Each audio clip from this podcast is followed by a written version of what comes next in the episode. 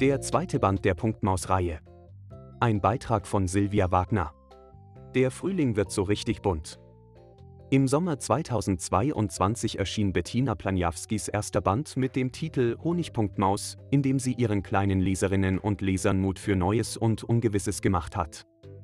Ab 1. April 2023 dürfen wir uns nun auf den zweiten Band aus der kreativen Feder der Gollinger Autorin freuen.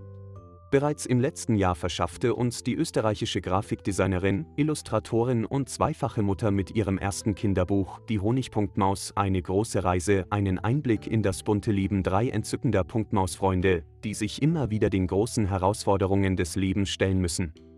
Den Krieg in der Ukraine nahm die Autorin zum Anlass, den ersten Band auch in die Sprachen Ukrainisch und Russisch übersetzen zu lassen. Denn Bettina Planiawski wollte damit nicht nur in Österreich heimischen, sondern auch den geflüchteten Kindern Mut für das Neue und Unbekannte machen. Neue Abenteuer, die Erbsenpunktmaus.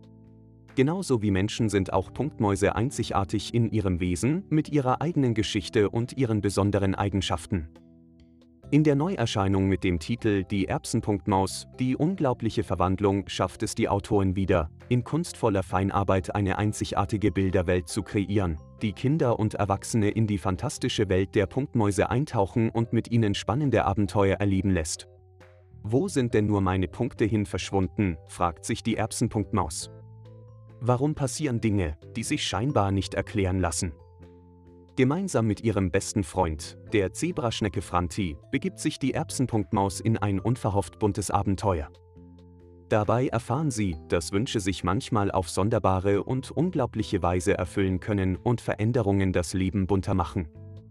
Spoiler, für 2024 ist auch bereits eine Fortsetzung geplant mit der Himbeerpunktmaus.